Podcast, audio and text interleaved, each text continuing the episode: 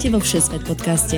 Rozhovory o všemožných miestach, všetečných ľuďoch a všelijakých nápadoch a plánoch, ako spoznať svet. Všetko pre všetkých, cez pol gule každý útorok v spolupráci so Sme.sk.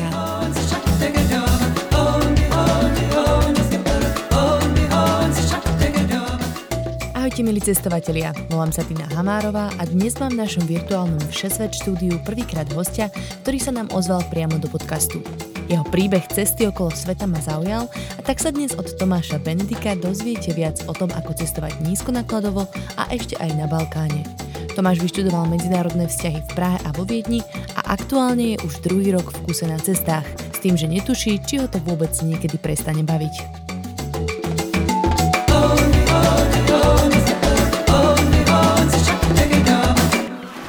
Dostali ste chuť na dovolenku? Exotické destinácie, plavby, poznávacie zájazdy, ale aj tradičné pobyty pri mori. Vyberte si z tisícok ponúk na dovolenka Sme.sk. Ahoj Tomáš, vítaj vo Všesvet podcaste. Pozdravujem, čau. No, povedz nám, to mne, Nadia to nie je, ale pozdravujeme ju. Aha, pozdravujeme. My nahrávame s našimi kamarátmi, ale mne sa tvoj príbeh veľmi páčil, mm. takže môžeme ho aj rovno vysvetliť, že aký je tvoj príbeh. Ty si už dva roky na ceste v kuse? Dobre skoro, rozumiem? skoro, hej. Z Bratislavy som letel 2. augusta 2017, mm-hmm. takže už skoro dva roky. A to som vtedy išiel, ešte vtedajšou priateľkou sme leteli do Bosny a tam vlastne začala tá tá veľká cesta, ktorá sa neskončila doteraz a bude trvať ešte e, nikto netuší, ako dlho. A to je sranda, lebo uh, na tvojom blogu si mal napísané, že to bude 1,5 roka. Presne tak. To bol ten prvotný plán, že teda precestovať to za rok aj pol, ale postupom času ono sa ti to cestovanie nejak zapáči a nestíhali sme nejak tie deadliny, ktoré sme si stanovili, že teda napríklad Turecko sme chceli len tak prefrčať rýchlo a nakoniec sme tam ostali mesiac aj pol, hej. Mm-hmm. No, ešte stále som v Ázii, takže... Ešte si neopustil ani Áziu, chápem. Hej, hej, hej. No dobre, takže kde si teraz vysvetlí, že kde sa nachádzaš? Na Tajvane. Uh-huh. A ty si bol nejakú dlhšiu dobu v Číne, tam vlastne si aj našiel prácu, aspoň keď sme boli naposledy spolu v kontakte. Ja keď som pre, práve precestoval tú Čínu minulý rok, tak som stretol strašne veľa cudzincov, ktorí tam pracujú ako učiteľ angličtiny a každý vravel, že, že je to super na akože, zarobiť peniaze na, na rýchlo. Uh-huh. Tak som sa rozhodol, že tomu dám šancu a našiel som si prácu a ostal som tam 5 mesiacov. No. Uh-huh. Čo stačilo, hej, akože na tie, na tie všetky skúsenosti. Niečo som si zarobil a teraz vlastne cestujem ďalej.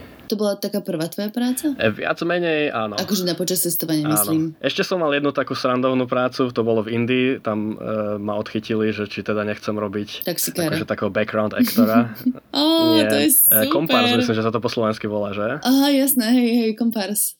Bože, boli to bollywoodske tanečky? Prosím, povedz, že áno. No nie, ja nie. No ja som tam pracoval 4 dní a človek sa načaká, hej, v 35 stupňových teplotách, plná uniforma, tak možno budem vo filme, no. Super Akurát job. vyšiel. Hej, no výborne. Aký to je, ako sa to volá? Uh, Thugs of Hindustan. Okay. Ale veraj, že to vyšlo v novembri, no. Dobre, pozriem si, nájdeme ťa tak ideme ťa na svete. Ešte ani, ani sám som ešte nehľadal, takže neviem, že či vôbec e, tam budem. No. Dobre. Aký je tvoj ďalší plán teda? Teraz si na Tajvane a pokračuješ mm. vo svojej ceste okolo sveta? Áno, ale nie je to také priamočiare, ako som zo začiatku plánoval. Takže teda, čo viem na, na 100% je, že pojem do, na Filipíny o mm-hmm. mesiac, ostanem tam mesiac a potom sa vrátim znova do Tajvanu a ak dostanem víza do Číny, tak pojem znova do Číny, ale teraz tentokrát sa chystám do tých provincií e, Sichuan a Yunnan. Výborný výber. Presne, no. Lebo ja som tam dva mesiace mesiace som prestopoval celú Čínu, ale tá Čína akože ma až tak veľmi neoslovila. No. Treba tam asi trošku viac vyhľadávať nejaké tie špeciálne miesta. Určite. A ak som podľa tvojho blogu vyčítala, že rád niekde chodíš na treky a do prírody, mm. tak na to bol naozaj Sichuan krásne miesto. Verím.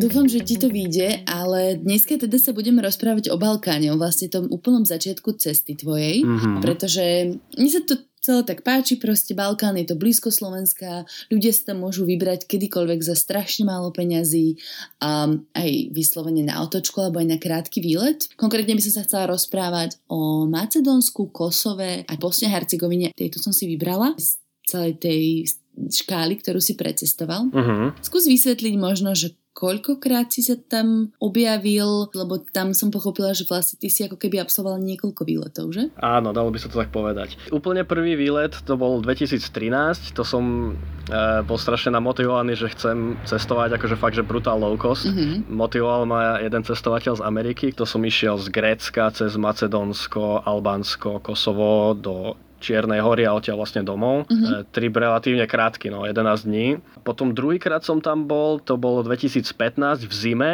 Uh-huh. Som išiel z Rumunska cez Bulharsko, Macedónsko do Grécka a posledný krát, teda to je vlastne ten začiatok tej, tej dlhšej cesty. To sme leteli teda do Bosny, vtedy ešte bola linka Bratislava-Tuzla, no a cez Bosnu do Montenegra, e, teda do Čiernej hory, sorry, mm, e, potom cez Srbsko e, do Maďarska a z Budapešti sme leteli do Kosova a z Kosova cez Albánsko, Macedónsko, Bulharsko. Aká zaujímavá slučka. No hej, to vtedy sme išli na koncert do Budapešti, tak to bolo taký, taký odskok Jaj. trošku. No, hej, hej. Aký koncert? Robbie Williams Williams. Nebol to môj výber, no ale, ale, ale v pohode koncert. Takže... Akože určite, hej. Ale nečakala som to. No super. Čo bola tvoja taká primárna motivácia ísť na Balkán? Okrem toho, že si chcel strašne low-costovo cestovať. No, podľa mňa je to fakt, že posledný taký ne, menej prebadaný región Európy. A ako si vravela presne ty, tak je tam relatívne lacné dostať sa a samotné cestovanie je tiež relatívne lacné. Mm-hmm. Je to taká divočina v rámci Európy. Áno, presne.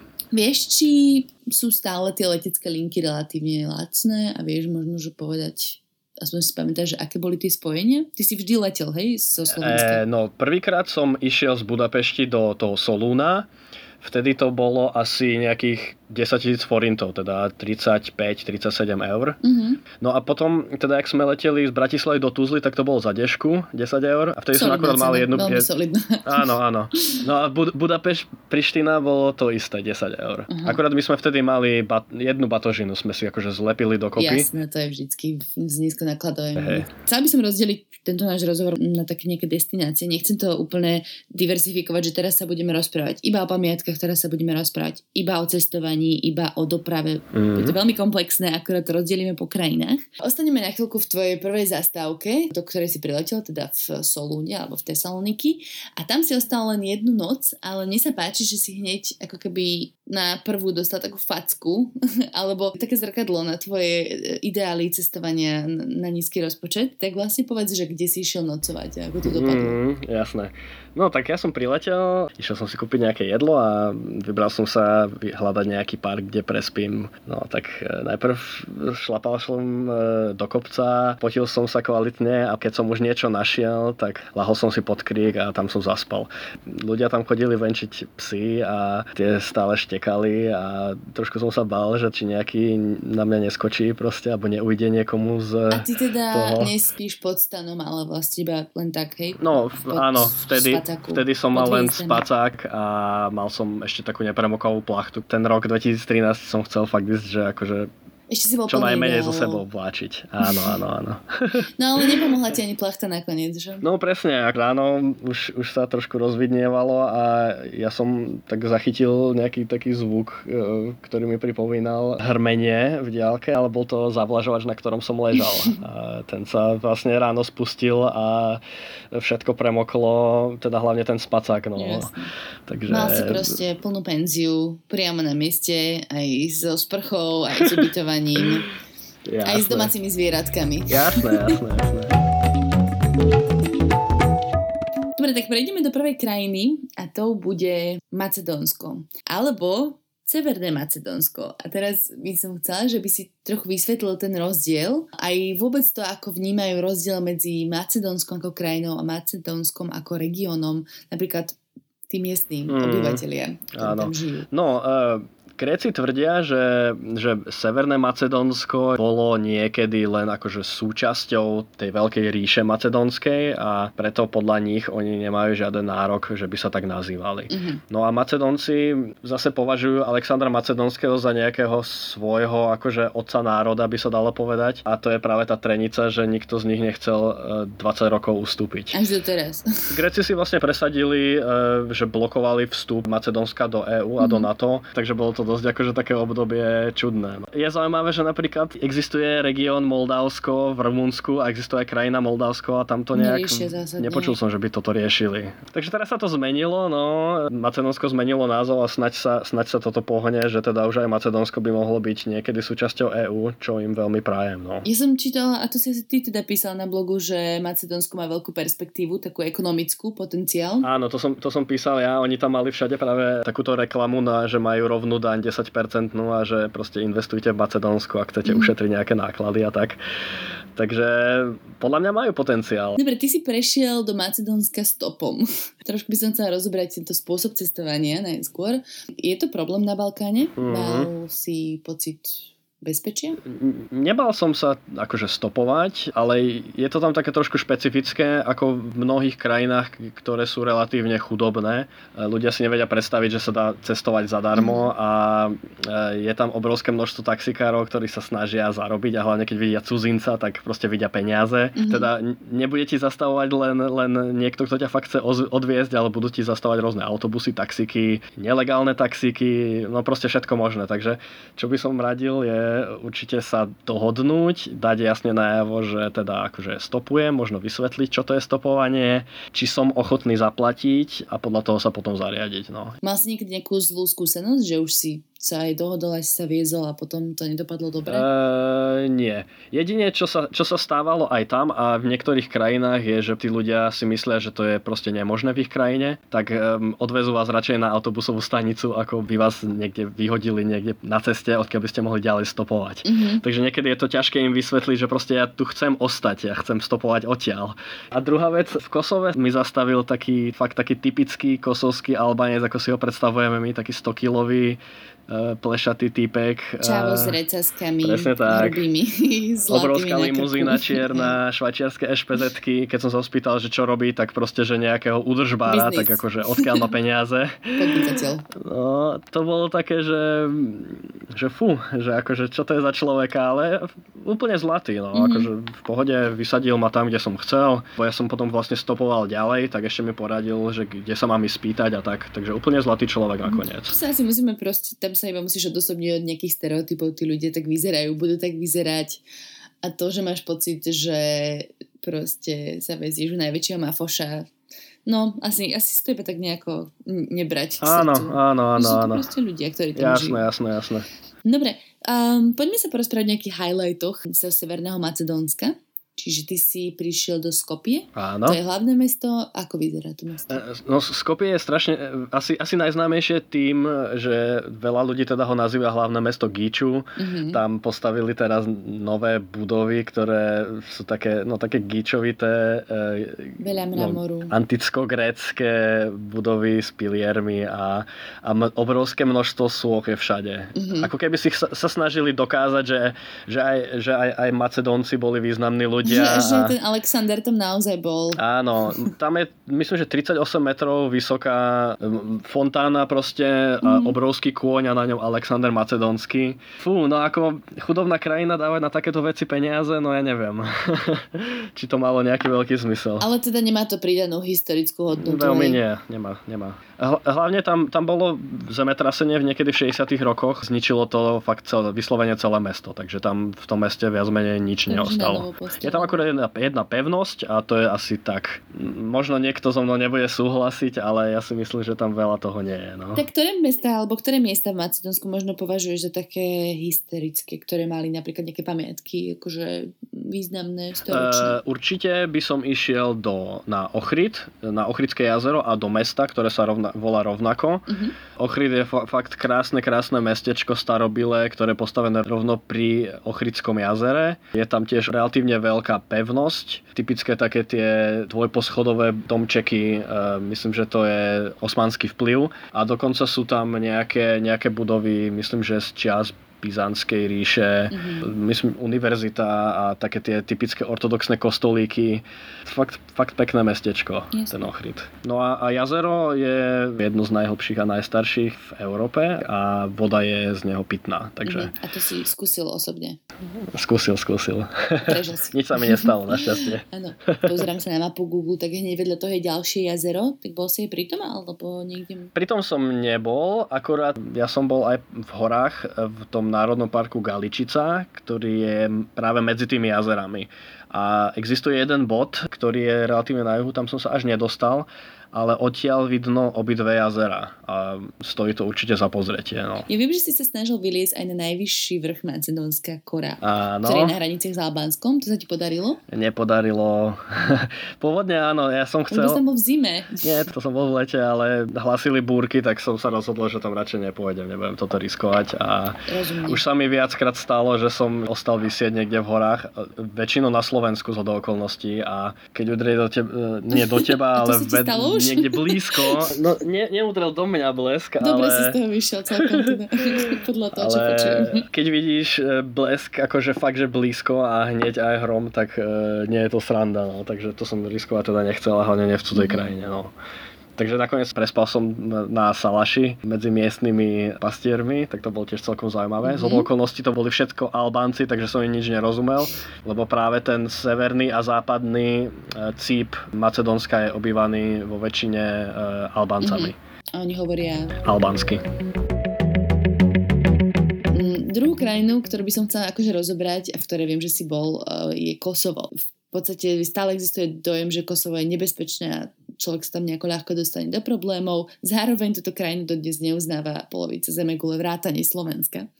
Takže ma tu celkom zaujímalo, že aký si mal pocit, keď si tam prišiel, či to teda bolo nejaké negatívnejšie v porovnaní s tými krajinami v Balkánu, v ktorých si bol predtým, či si sa bál, alebo si videl tam tie pozostatky vojny nejako viditeľnejšie ako napríklad v iných krajinách? Mm-hmm. No, ja som prišiel práve z Albánska a Albánsko nemá tiež najlepšie meno celkovo v Európskej únii alebo mm-hmm. na Slovensku. Takže už som bol trošku pripravený na tú krajinu, ale tiež zároveň som mal taký istý, istý nejaký rešpekt. Nepovedal by som, že som sa bál, ale, ale že to bol taký akože rešpekt proste, že uvidíme, že, že čo sa bude diať a že... Že si bol možno taký pozornejší no, ako Áno, áno, dalo by sa tak povedať. Možno ako by, dalo by sa porovnať s Iránom. Irán tiež nemá bohu aký dobré meno v Európskej únii a proste asi keď tam ideš prvýkrát... To ak sa tvárili, keď som povedala, že tam idem. no jasné, Pod, napodobne, napodobne. No a nakoniec ten Irán je úplne super. Takže aj to Kosovo, ono tiež tam počuť proste veľa, veľa historiek, ale pre turistu to nemá žiaden zásadný efekt alebo vplyv. A ako teda, aká teda bola realita, keď si tam prišiel? Normálne som prešiel hranicu úplne bez problémov, akorát čo ma zarazilo je, že keď som dostal SMS-ku, tak uh, tam bol napísané, že vítajte v, v Slovinsku. Mm-hmm. To Takže späť trošku čudné. No hej, viac menej. Oni asi nejak nedostali, že teda povolenie, že nesmú akože mať vlastného operátora, alebo asi niečo také, mm-hmm. tak e, nakoniec to ostalo pri Slovinsku. No. A srbsky tam nechce operovať? Asi nie, asi nie. Tak poďme si prejsť akože nejaké hlavné mesta alebo hlavné zastávky, na ktorých si zastavil. Bol si teda v hlavnom meste Priština. Mm-hmm. A kde e, ešte? Prišti, v Prištine som bol ako, vlastne to bola moja prvá zastávka. Asi by som nepovedal, že tam je veľmi veľa pamiatok alebo niečo takého, ale určite si každý všimne sochu Billa Clintona a dokonca aj ulice sa po ňom myslím, že nazývajú. Ulica Billa Clintona? Áno, áno, áno. Lebo oni, oni berú Billa Clintona, ktorý bol práve vtedy, vtedy prezidentom, keď sa odohrávala kosovská vojna, oni ho berú ako, ako fakt nejakého hrdinu, ktorý, ktorý, ktorý spasil Kosovo spred srbskej uh, agresie, mm-hmm. by sa mhm. dalo povedať. Hej. Takže oni strašne majú radi aj Američanov, aj ten celý establishment americký, takže to je veľmi zaujímavé na Balkáne. A pova- je to mesto také šedé, lebo mám pocit, že moji kamaráti, ktorí tam boli minulý rok, tak hovorili, že to bolo také akože veľmi betónové. Mm, ja si akurát pamätám, že Európska únia tam postavila obrovský taký no, viac poschodovú budovu, asi 15-20 poschodovú s centre mesta a pamätám si ešte um, niekoľko rozstrielaných budov mm-hmm. a podpálených domov a tak. Asi by sa to dalo porovnať s hociakou postkomunistickou krajinou, s tými sídliskami typickými aj. Povedal by si, že tam bolo cítiť tie pozostatky vojny? Boli tam napríklad nejakí vojaci niekde? V, uh, v Prištine, v Prištine veľmi nie, akurát chránili t- tú budovu Európskej únie, to, to áno, ale ja som potom išiel práve ďalej do Kosovskej Mitrovice a tam to bolo fakt cítiť všade. Mm-hmm. Lebo Kosovská Mitrovica je známa tým, že to mesto je rozdelené medzi etnických Srbov, ktorí žijú severne od e, rieky Kbar mm-hmm. a na juhu bývajú kosovskí Albánci a akože tí členovia tí, toho etnika sa, sa boja ísť vôbec na tú druhú stranu. Že tam akože fakt ako keby ešte bola medzi nimi vojna, možno nie zbraňami, ale, ale v hlavách. Často sa tam proste stávajú nejaké atentáty a takže mm, je to tam ešte stále napäté, možno ešte dodnes. Mm-hmm. Ja som tam vtedy bol cez couchsurfing, e, býval som u jedného chalana, ktorý vlastne je Srb, akože pochádza z Vojvodiny, takže hovorí po maďarsky a on teda chodil aj na tú, do tej južnej časti a vydával sa za Maďara. No. Asi, asi to nie je najbezpečnejšie povedať, že som Srb mm-hmm. v tej južnej časti. Akože on, on ma sprevádzal mestom a proste mi ukazoval, kde koho zabili. Hej. Uh-huh. Vtedy som si pomyslel, že wow, že že to je už extrém. Akí boli tí ľudia vo vzťahu napríklad k tebe ako turistovi? Keď sme tam boli pred dvoma rokmi, tak um, bolo vidieť, že, že sa tešia, že rastie záujem a že turisti začínajú do Kosova uh, prichádzať. My sme napríklad išli uh, pešo z letiska a proste každé druhé auto nám zastavilo a chceli nás niekam odviesť. Alebo vytrubovali a proste kývali nám a, a bolo to také, že vážia si proste, že tí ľudia tam cho- začínajú chodiť. Že viac pozitívne ako áno, negatívne, áno, že vás určite. vytrubovali a išli vás zrážať.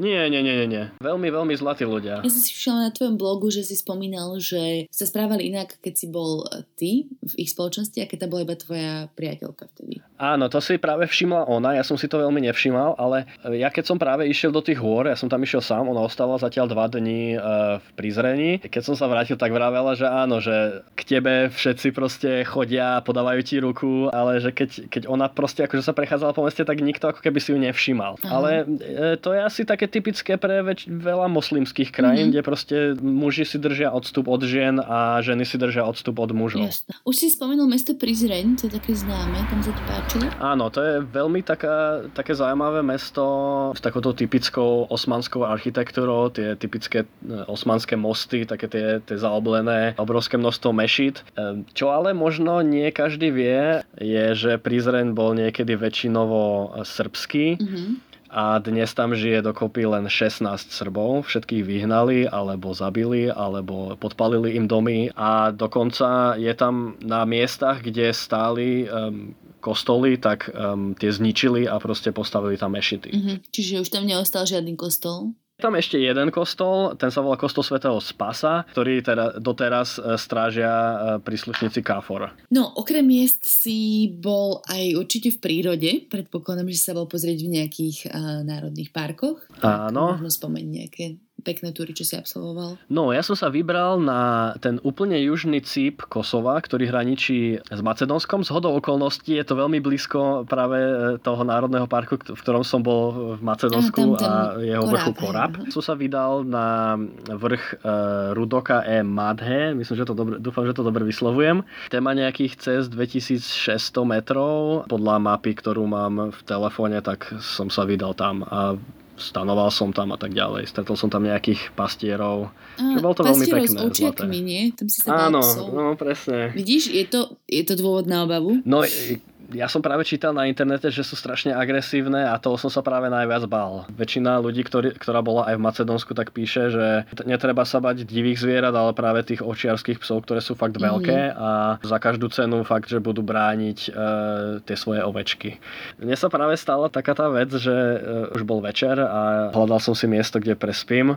Zrazu zbadám proste v tráve sedieť takého práve toho ovčiarského psa tak že reku obídem ho, ne? A zrazu mm. počujem brechod ďalších psov, ktoré sa neviem odkiaľ vynorili a všetky na mňa, hej. A nemal si pamlsky so sebou? Nemohol si si uplatiť tých psov? Mm, neviem, nemal som klobásy. Možno pašteku, keby som hodil nejakú, no. Asi také niečo som mal. tak, ale našťastie nič sa nestalo. Oni ako keby 3 mm. metre predo mnou zastali a len cerili zuby a brechali a, a potom bolo po všetkom a počase odišli. Mm-hmm. Som išiel opačným smerom čo najďalej a dúfal som, že v noci si nezmyslia, aby ma prekvapili ešte raz. Dá sa nieko brániť, alebo iba by si povedal, že snažiť sa im ich obísť? No ja som, ja som do, do, do ruky vzal skalu a to, to funguje na väčšinu psov. Akože od, odkedy cestujem, Fakt? tak sa väčšinou zlaknú, keď niečo akože dvíhaš zo zeme. Aspoň to som si všimol za tie, za tie roky, čo cestujem, že väčšinou sa zlaknú, ale tieto väč, veľmi sa, sa nezlakli. Oni, a ich bolo hlavne, hlavne asi 4 alebo 5 tých psov. Ale všetko dobre dopadlo, no, takže žiaden problém. Prežil si. Asi vo svete. Jasné.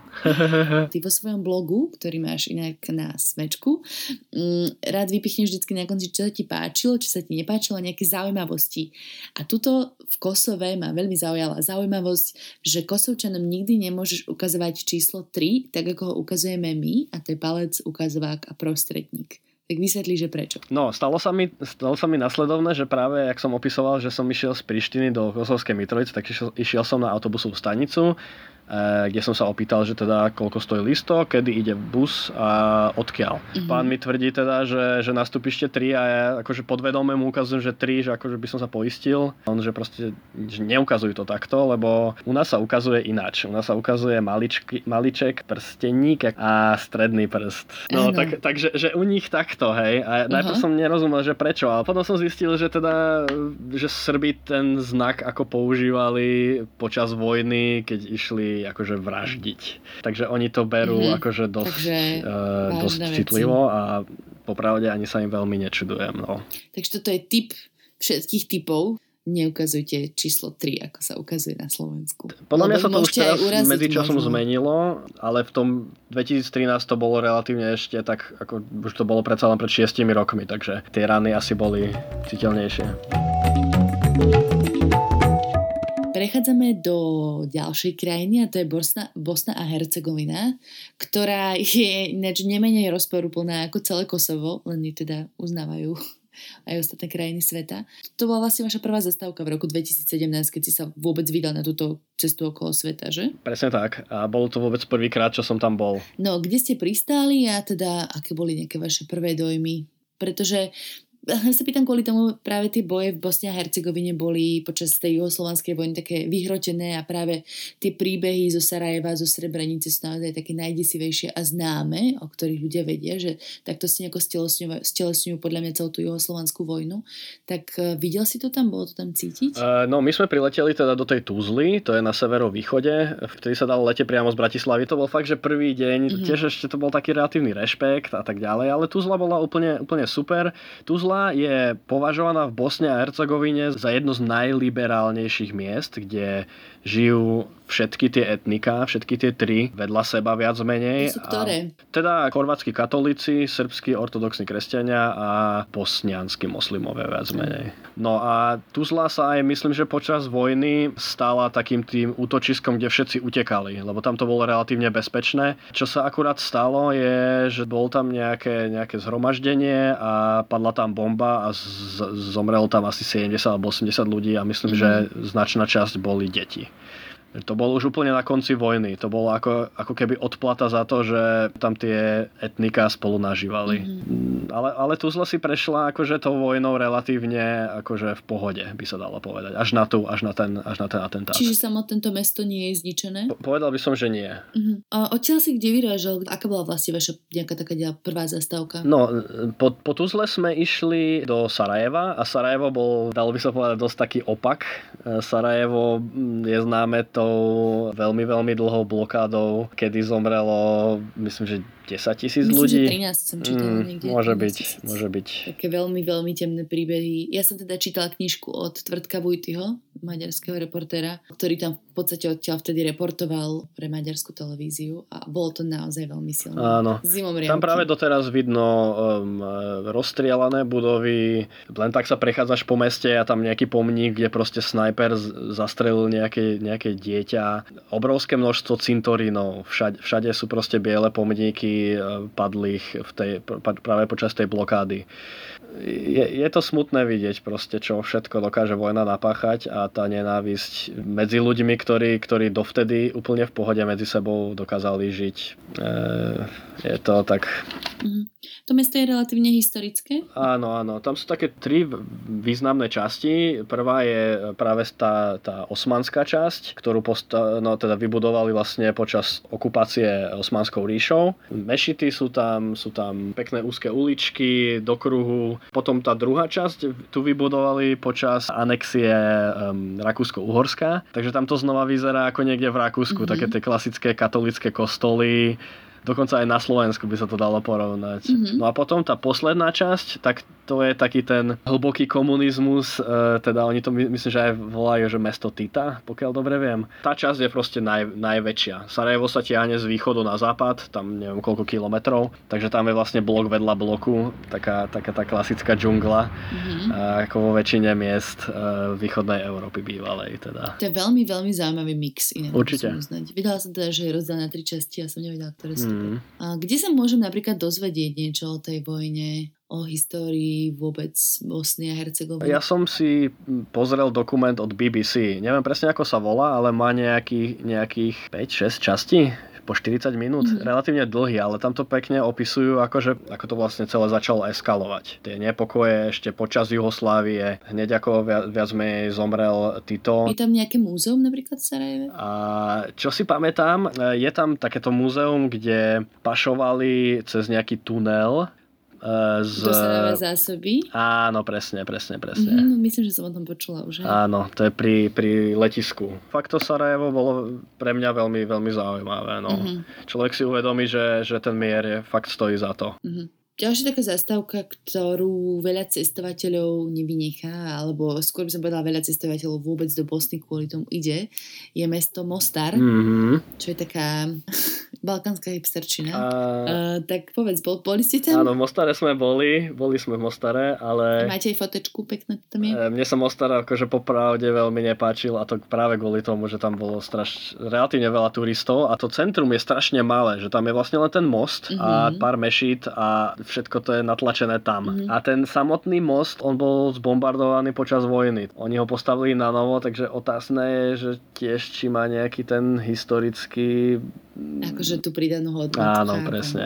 A ja som potom čítala, že vy ste boli v inom meste, kde ste videli veľmi podobný most. Aj som videla fotku a sa mi to celkom páčilo, pamätáš Áno, si? Áno, to bolo, to bolo Trebinie. Aha. To bol práve taký ten off the beaten track, by som povedal, lebo tam sme nestretli žiadnych turistov, jedine srbských turistov. A to je práve tá časť, ktorá sa volá Republika Srbská. Mm-hmm. Väčšina ľudí sú Srbí. Ako keby si prišla do úplne inej krajiny. Zrazu je sortiment v obchode úplne iný. Pivo je srbské, všetko je zo Srbska Viac menej. Kým v tej druhej časti, kde žijú Bosniaci a Chorváti, tak tam to bolo buď ich vlastné, mm-hmm. alebo chorvátske, európske a tak ďalej.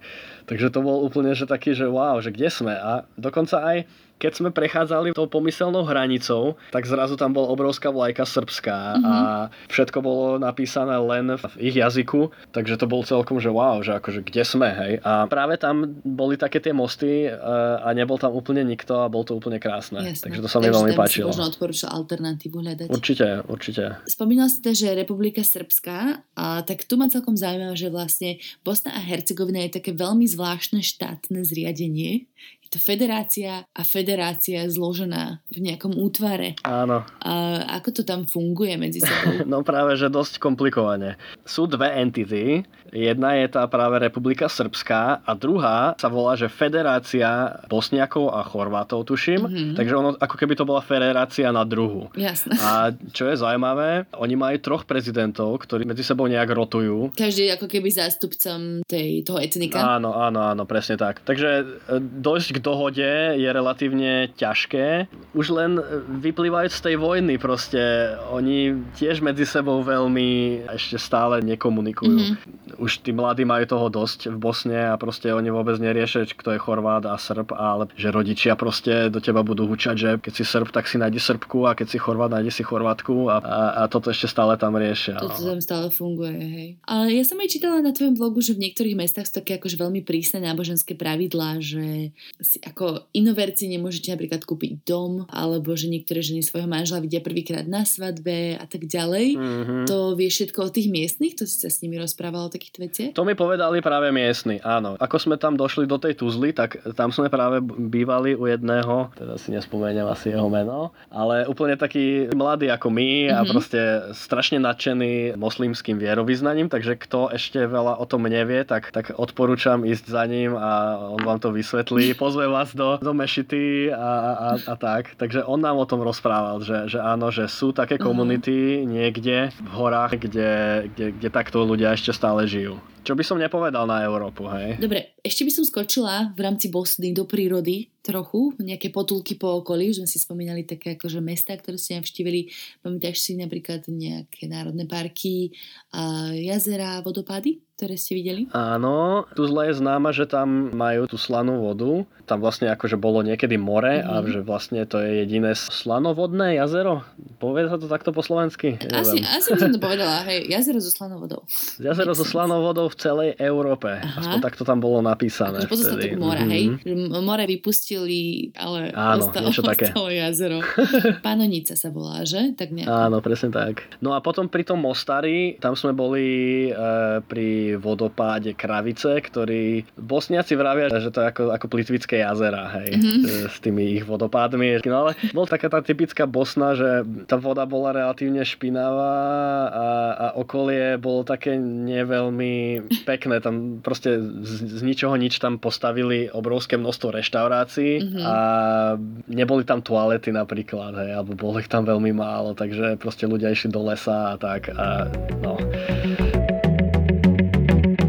Dobre, veľa si rozprával o tom, že si býval u miestnych, že si trávil veľa času s miestnymi, že si chodil stopom a tak ďalej. Ako tých ľudí vyhľadávaš, ako si vyhľadávaš to ubytovanie tak?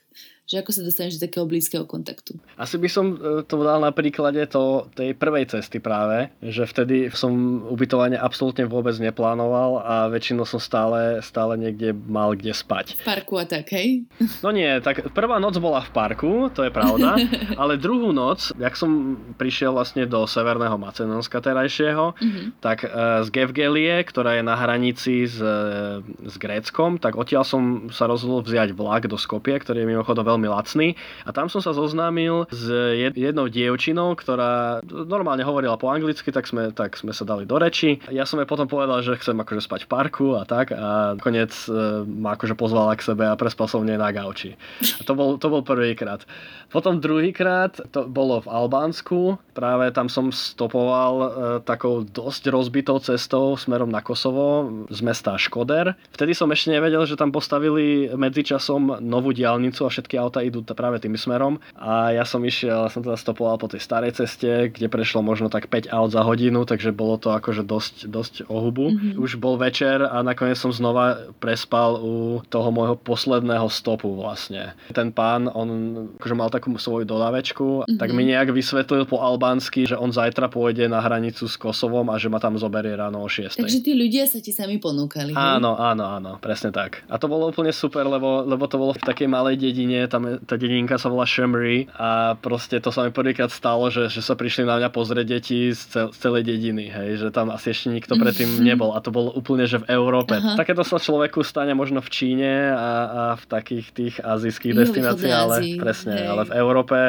veľmi nie, no. Ako si sa s nimi dorozumieval? Lebo sem tam spomení, že si sa dorozumeli nejako po albánsky, potom povieš, že keď hovorili po srbsky, tak to bolo v poriadku. Áno. Tak ako Áno, po, sr- po srbsky problém veľmi nebol, uh, alebo teda bosniacky, srbsky, chorvátsky, to sú takmer identické jazyky. Mm-hmm. Uh, ja som sa dokonca na, na výške, keď som študoval rok vo Viedni, tak tam som si dal kurz srbo-chorvačtiny. Mm-hmm, takže máš základy, uh, Teda, že by som mal nejaké, nejaké ľahké, ľahké kredity, no, takže Mm, takže, ale osvedčilo sa mi to trošku, no niektoré. No a albančina, jazyk je niečo, niečo úplne iné a zaujímavé je, že Albánci hovoria trošku trošku po taliansky. Takže mm. keď človek je po taliansky, tak sa dá relatívne nejak dohodnúť asi. Ale akože s, s tými ľuďmi, kde som u nich prespal v horách, tak rukami, nohami. No presne tak ako napríklad aj v Číne, kde nikto nehovorí po anglicky, takže a... bez čínštiny tam je úplne... A Macedonci ako hovoria? Macedonský jazyk je... Ono závisí od toho, koho sa spýtaš. Keď sa spýtaš Bulharov, tak oni povedia, že to je bulharčina. Keď sa spýtaš Srbov, tak oni povedia, že to je akože srb, srbský dialekt. Aha.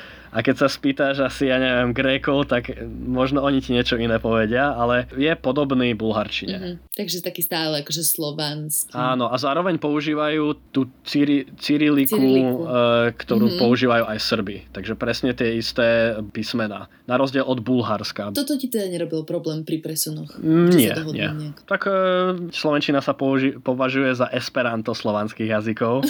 Sme mali rozumieť úplne všetky jazyky. To je môj nový, moje nové životné kraj áno, áno.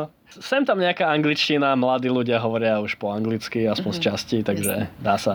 Dobre, ďalší presuny si ako riešil, napríklad vlakové a autobusové spoje, to si vždy prišiel na stanicu a tam si to riešil, alebo dá sa niečo vyhľadať na internete možno? Um, v niektorých, napríklad v Bosne, tak e, tam často sú akože normálne autobusové spoje. My sme často robili práve to, že teda sme sa postavili rovno na cestu a, a stopovali sme a niekedy zastavilo auto, ktoré nás vzalo, niekedy sa stalo, že zastavila dodávka, tak sme zistili, aká je cena a keď sme videli, že nás nechcú oklamať, mať nejak, hej, mm-hmm. tá cena bola nejak primeraná, tak, tak sme išli to dodávkou. Hej. Mm-hmm. Nejaké bezpečnostné typy máš, že nenosiť pri sebe veľa hotovostí, um, nemať drahé šperky a tak ďalej. Niečo možno, čo by ti tak napadlo, že by mohlo pomôcť. No, určite všetko, čo si vymenovala, e, jasné, že podľa možností, keď sa dá využiť karta na Balkáne, myslím, že nie je problém. Dá sa? My sme, my sme to robili tak, že teda e,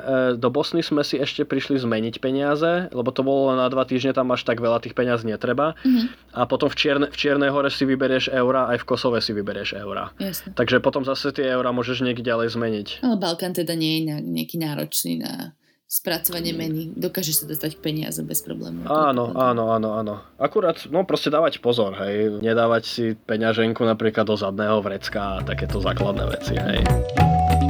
Dobre, úplne posledná vec, čo ťa spýtam, až strašne rýchlo, Nadia by ma zabila, lebo to je obľúbená, ale na jedlo som sa chcela spýtať. A teraz asi nebudeme, nepôjdeme po jednotlivých krajinách, ale skôr by som tak chcela, že povedz mi tvoje najobľúbenejšie, ktoré ti tak úplne utkvelo v pamäti, že ach áno, toto bola najlepšia vec a chcem sa tam vrátiť kvôli tomuto jedlu. A možno, že aký typ kuchyne to je ten Balkán? Uh, podľa mňa je tam strašne silný vplyv tej práve osmanskej ríše, turecké jedlo. Bureky. Bureky majú úplne, úplne všade. Mm-hmm. Čo to je? Uh, burek je vlastne asi, myslím, že listkové cesto plnené mesom väčšinou. Aha. Dokonca sme našli aj také, že cibula, to bolo v Albánsku. Mm-hmm. To bolo také, že veľmi, veľmi lacné. Ak niekto ide do Sarajeva, tak vedľa stanice železničnej je asi môj najobľúbenejší burek. Takže fakt chutil asi najlepšie lepšie. Mm-hmm. Potom by som povedal, že v Macedónsku mám strašne rád Tauče Grauče, čo je také... Krásne majú názvy. Tauče Grauče. Tauče Grauče, no. To je taká biela fazula a neviem, myslím, že tam je aj mrkvy a nejaká zelenina, myslím, že aj trošku mesa. Veľmi, veľmi také akože energetické. Takže... Okay. Potom myslím, že ešte pleskavica je známa, hlavne v Bosne. Mm-hmm. To je niečo ako hamburger, také, to je také strašne hrubé meso. Aj v Rakúsku napríklad sa dá kúpiť, niekde ho aj plnia, myslím, že týmto ajvarom. Niečo ako čalamada, ale oni vlastne používajú papriku, myslím, že aj okay. hej, taká, taká, taká ako natierka, niečo také. A, a nejaké nápoje obľúbené? Mm. Pije sa na Balkáne? No majú rakiu, klasika teda niečo ako slivovica. Mm-hmm. Hlavne v Kosove je veľmi lacná, v tej severnej časti, lebo tam nie, nikto si neoplatne žiadne dane. No. A v moslimských častiach je to v pohode? Mm, akože dostaneš sa k pitiu? Neviem, či by som to vyhľadával. Alkohol, a pivo určite áno. Pivo určite áno, ale taký akože tvrdý alkohol, akože by som videl niekoho piť rakiu na ulici, tak to nie asi, ale ale myslím si, že to nie je problém. Akože, keď si máš vybrať z tých troch vplyvov, tak ten postsovietsky tam nie je až taký silný, ako čo viem, v Gruzínsku. Lebo v Gruzínsku sme videli typkov lúpať akože domáce s kyslými zavaranými horkami o 10 No ráno, áno, áno. Tam to Takže... je ešte, to, religiozita je ešte dosť zakorenená, podľa mňa. výrazne zakorenená. To je vlastne tá ich identita, hej, že ja som Srb a som, a som ortodoxný, ja som Chorvát a som katolík, hlavne v tej Bosne no, a Kosove. Dobre, Tomáš, moja posledná otázka je iba, že prečo by si odporučil Slovákom, ľuďom proste vycestovať na Balkán, napríklad teraz cez leto? Za čím asi by tam mohli ísť? No, keď chcú zažiť dobrodružstvo, tak ten Balkán je asi fakt najvhodnejší. Sú tam, sú tam hory, je, toho mora tam nie je až tak veľa, aj keď v Albánsku sa dá ísť k moru, mm-hmm. ale skôr by som išiel napríklad na ten Ochryt, čo som už spomínal. Dá sa tam okúpať pekne a každá tá krajina je taká svojrázna, mm-hmm. že je to také zaujímavé proste ísť medzi tými krajinami a, a, a, a vidieť a zažiť tú, tú pohostinnosť a uvidieť, či čo sa stane. Hej. A, a je samozrejme veľa krajín, ktoré sme, o ktorých sme dneska nerozprávali v rámci Balkánu a to si ešte odložím určite na neskôr. A ja ti ďakujem veľmi pekne, že si si našiel čas a že sme sa spojili a že vôbec si našiel náš podcast a ozval si sa nám a veľmi si to vážime a sa vždy veľmi teším, keď mám nejakých cestovateľov, ktorí aj mňa osobne inšpirujú. Ja ďakujem za pozvanie, je to super. Som rád, že Slováci cestujú. Že? Musíme šíriť cestovateľskú osvetu, no, no, no. to je môj hlavný cieľ áno, tohto podcastu. Áno, treba, má to nejaký osoch. Dobre, ďakujem ti, držím palce vo všetkých ďalších cestách a vidíme sa možno ak sa, niekde možno sa na polceste stretneme v Číne alebo kde. Jasné, jasné, jasné. Dobre, dohodnuté. Dobre, Ďakujem ti. všetko dobré. Ahoj. Nezač. Ahoj. Ďakujem aj vám, milí poslucháči, že ste si nás opäť zapli a ešte aj dopočúvali do konca. Všesvet podcast bude mať o malú chvíľu prázdniny, ale ešte vás čaká jedna časť. Budúci týždeň už aj s Naďou a ďalším špeciálnym hostom. Máte sa na čo tešiť. Ahojte, majte pekný týždeň.